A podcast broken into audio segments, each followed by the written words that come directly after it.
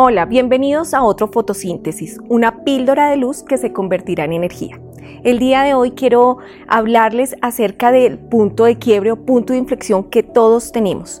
Eh, puede ser una enfermedad, puede ser una situación difícil que cada uno tengamos en nuestros trabajos, en nuestras casas y cómo podemos nosotros encontrar esa fortaleza.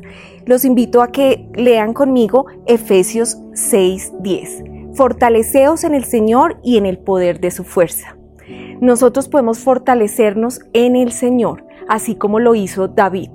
David, eh, algunos hemos escuchado de, David como el rey David, como ese pequeño que venció al gigante, ese pequeño que, eh, que creció y que Dios lo convirtió en rey, pero para llegar allá antes fue un gran guerrero y pasó muchísimas dificultades. Hoy vamos a hablar de una de esas dificultades fuertes que tuvo eh, el rey David y fue cuando llegó a su casa eh, después de una gran batalla y se encuentra con que todo está destruido.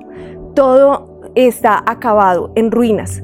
Y más allá de eso, a las mujeres de esa población, de su casa, de su país, las han secuestrado y, y sus hijos también. Aquellos que eran sus amigos ya no lo son, lo quieren apedrear y él encuentra una fortaleza grande, como lo dice en 1 Samuel 36. Todo el ejército estaba tan triste y furioso porque habían tomado a sus hijos e hijas cautivos, querían apedrear a muerte a David.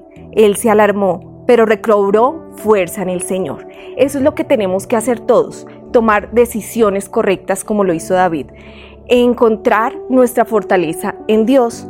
En este momento, David, en medio de su situación, busca a Dios, busca llegar al lugar correcto. Él llega donde el sacerdote pide el efod, que era un, un, manto o un artículo que tenían los sacerdotes para poder llegar a Dios. Y lo pide para pedir consejo y la guía de Dios. ¿Cuántas veces nosotros pedimos ese consejo en una situación difícil? No sé, tal vez algunas veces lo hacemos bajo nuestra propia opinión, otras veces bajo la dirección de Dios. Hoy los invito a que busquemos esa dirección de Dios, a que pidamos que Él sea nuestra guía y nuestra fortaleza como lo hizo el rey David. Así que oremos esta mañana.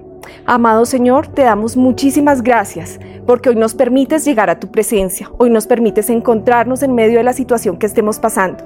Te pedimos que tú tomes el control de todas las cosas y que esta mañana, Señor, tú seas fortaleza para nosotros. Gracias por este día, amado Jesús. Esta fue la píldora de luz del día de hoy. Te invitamos mañana a nuestra casa a que nos acompañes en nuestro servicio y el día lunes a otro fotosíntesis.